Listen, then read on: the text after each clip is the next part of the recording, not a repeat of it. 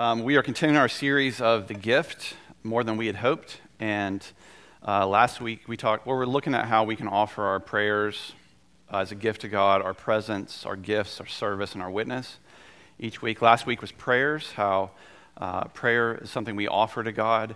Um, it gives Him great joy to simply be with Him in prayer. Uh, don't overthink it. Um, and today we're looking at presence not presents under the tree at Christmas, but uh, S E N C E, presents, how we can, that's a gift we can offer. Uh, not just, I mean, so much of church is simply showing up, right? And, hey, you're doing great, look at you, you're here. Uh, and you're home.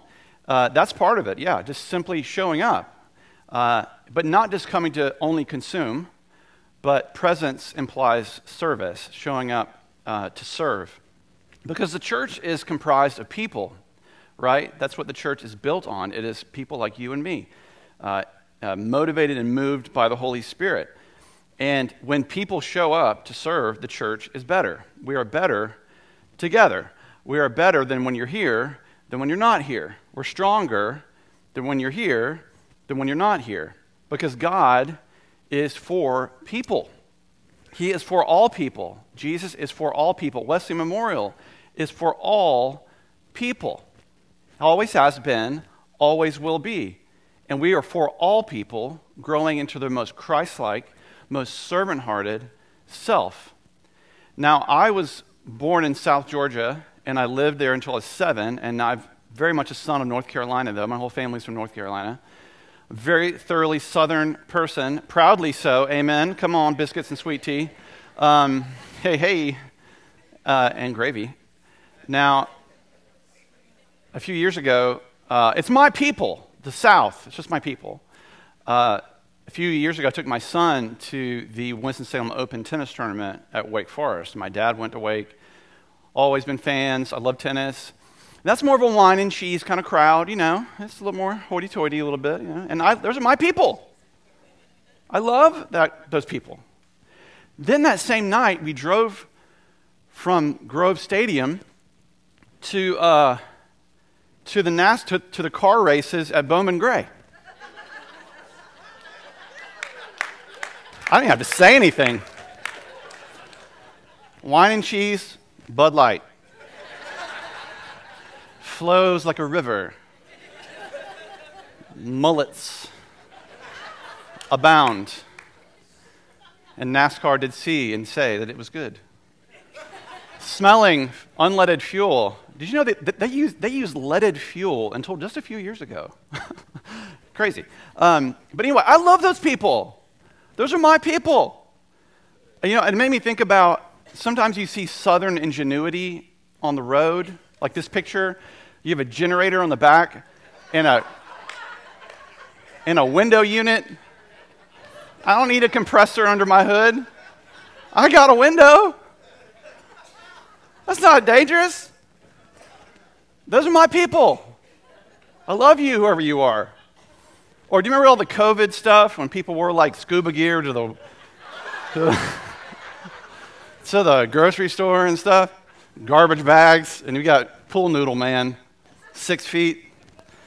Or uh, I love this picture. The guy puts a recliner on his boat. Like, I mean, that's ingenuity. That is my people. Lastly, all I could afford. it's my people. Oh, look how cheap gas was. That was a few years ago. These are my people. These are God's people. God is for people. The church is people being present to serve. The church is not a budget, it's not a building, it's not a beautiful building, as great as it is. The church is not a worship service.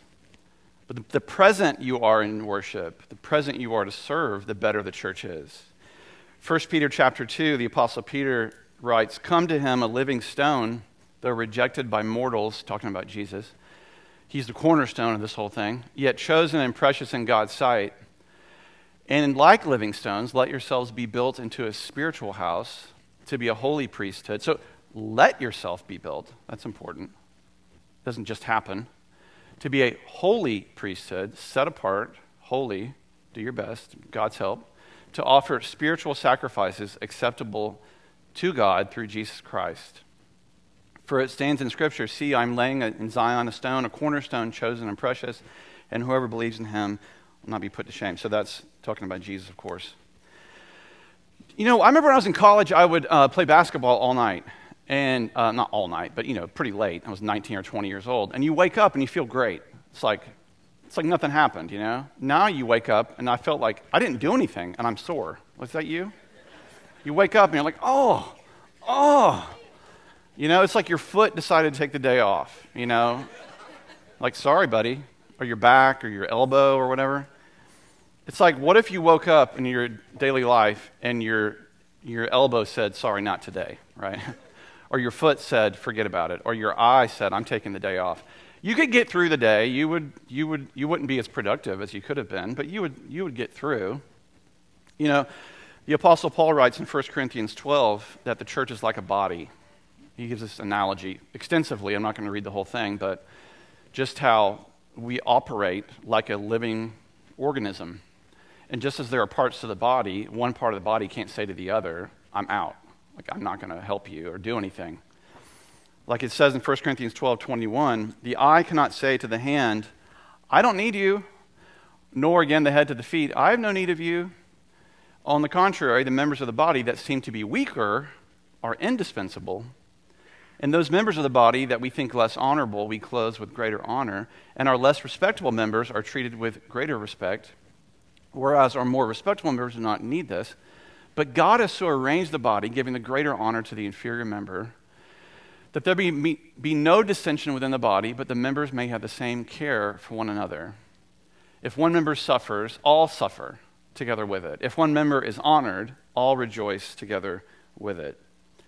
Now, he is saying here that we are a body, that the, the, the church has always been seen this way. We are not a 501c3 only or something. We are a living organism. We are living stones being built up, but we have to let ourselves be that, built up into a temple acceptable to the Lord with Jesus as the cornerstone.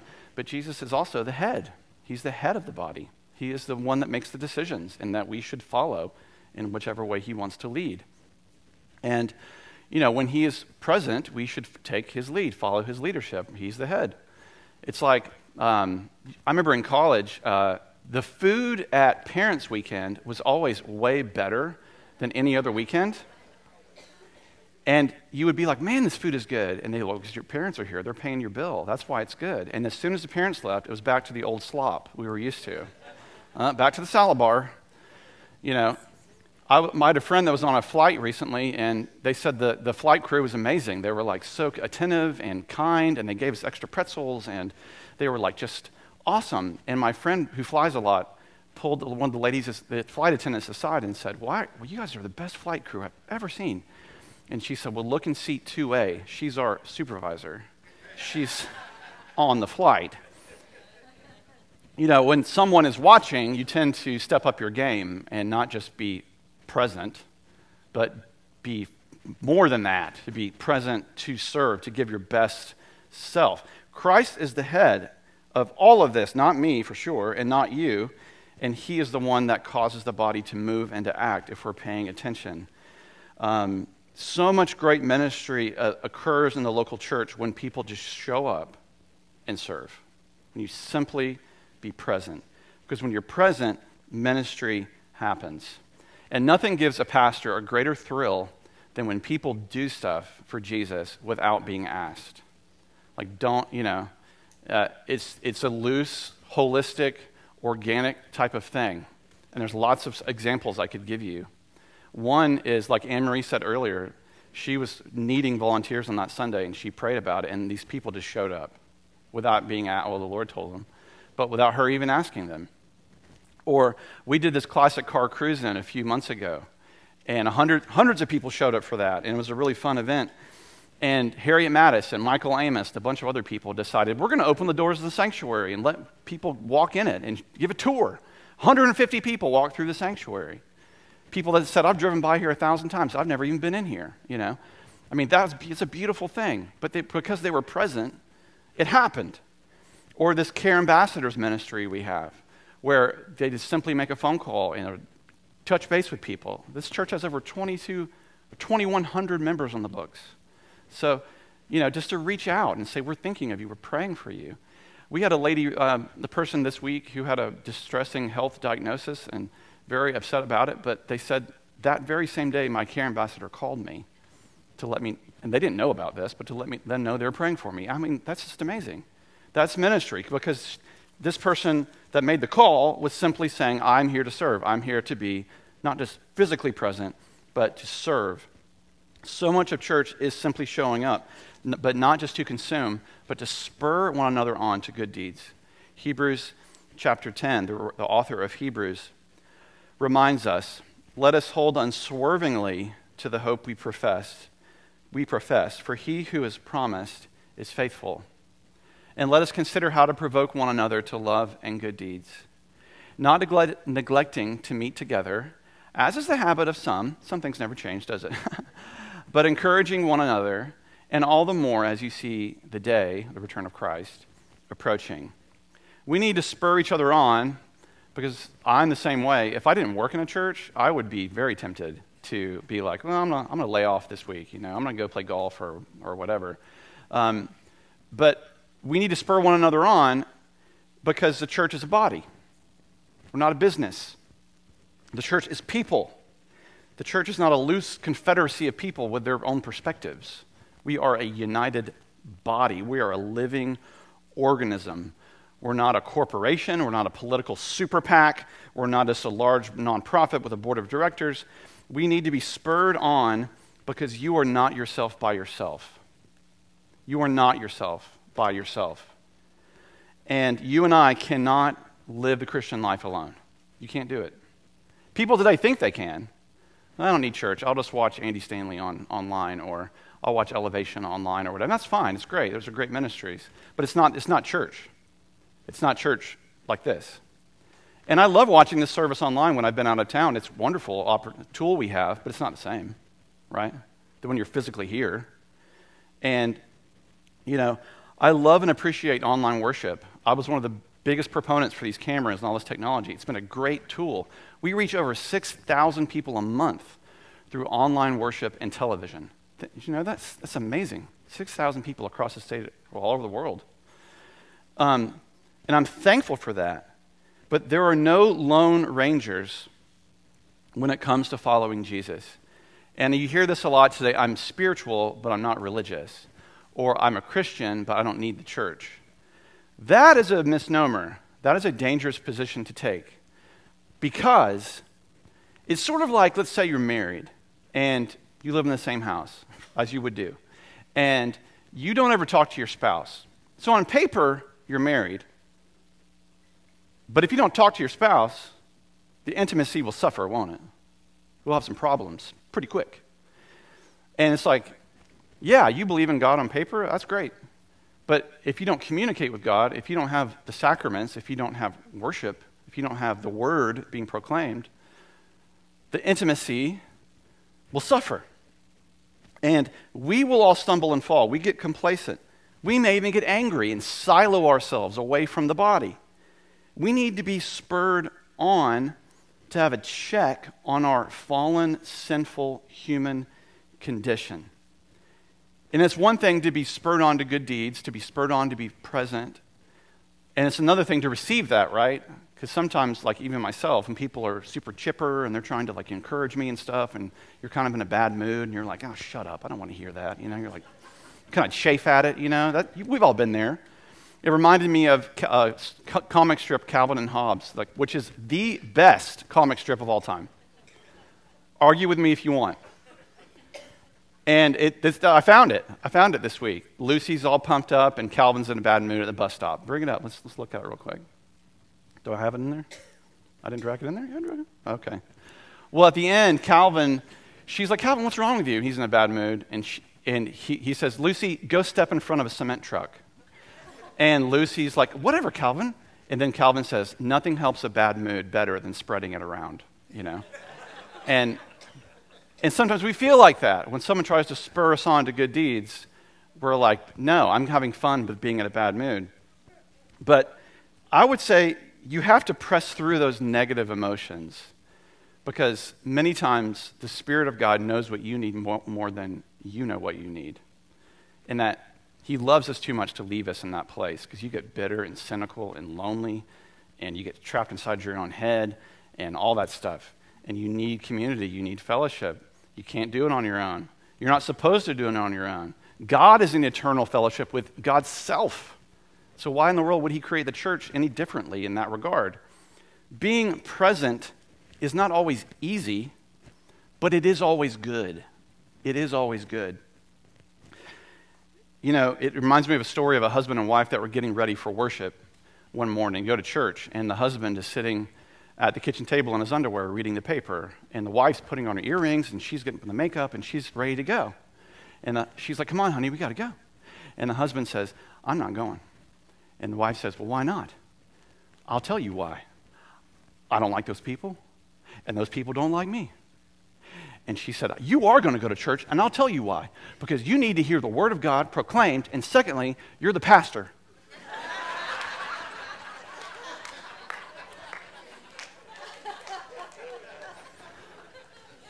So put on your pants.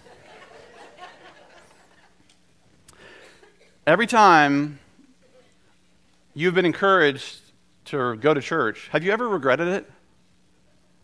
Every time you have been in your daily life and you feel a prompting to pray or to read the Bible, have you ever regretted that?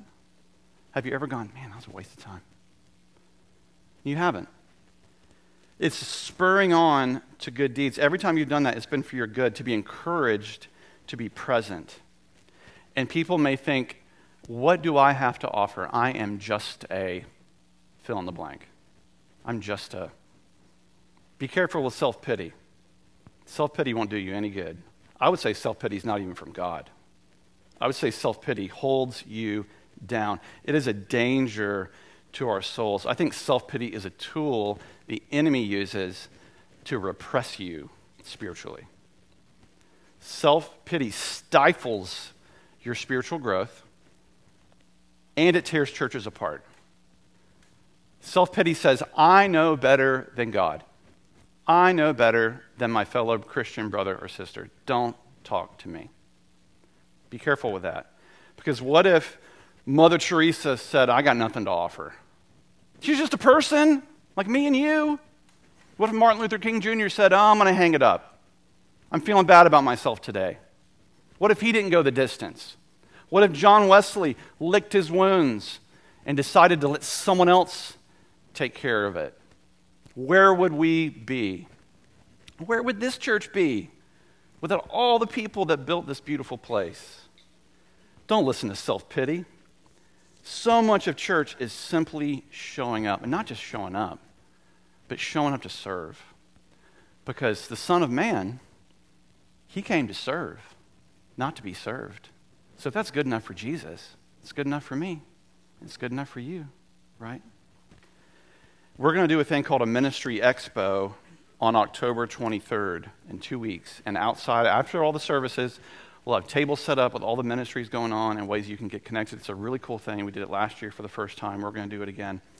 So be looking for that um, as a way to find your place. I'm going to pray for us as we continue to worship. Let's pray. Thank you, God, for your goodness this morning. Thank you for your presence. And thank you, Jesus, that you are, were and are fully present.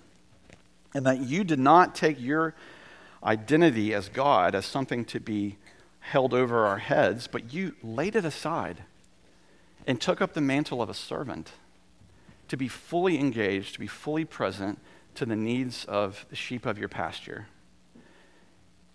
Holy Spirit, help us walk in that way letting go of our rights, perceived rights, and offering them to you? What would you have us do, head of this body? Give us ears to hear and eyes to see as we continue to worship you in this place. Holy Spirit, you are welcome here.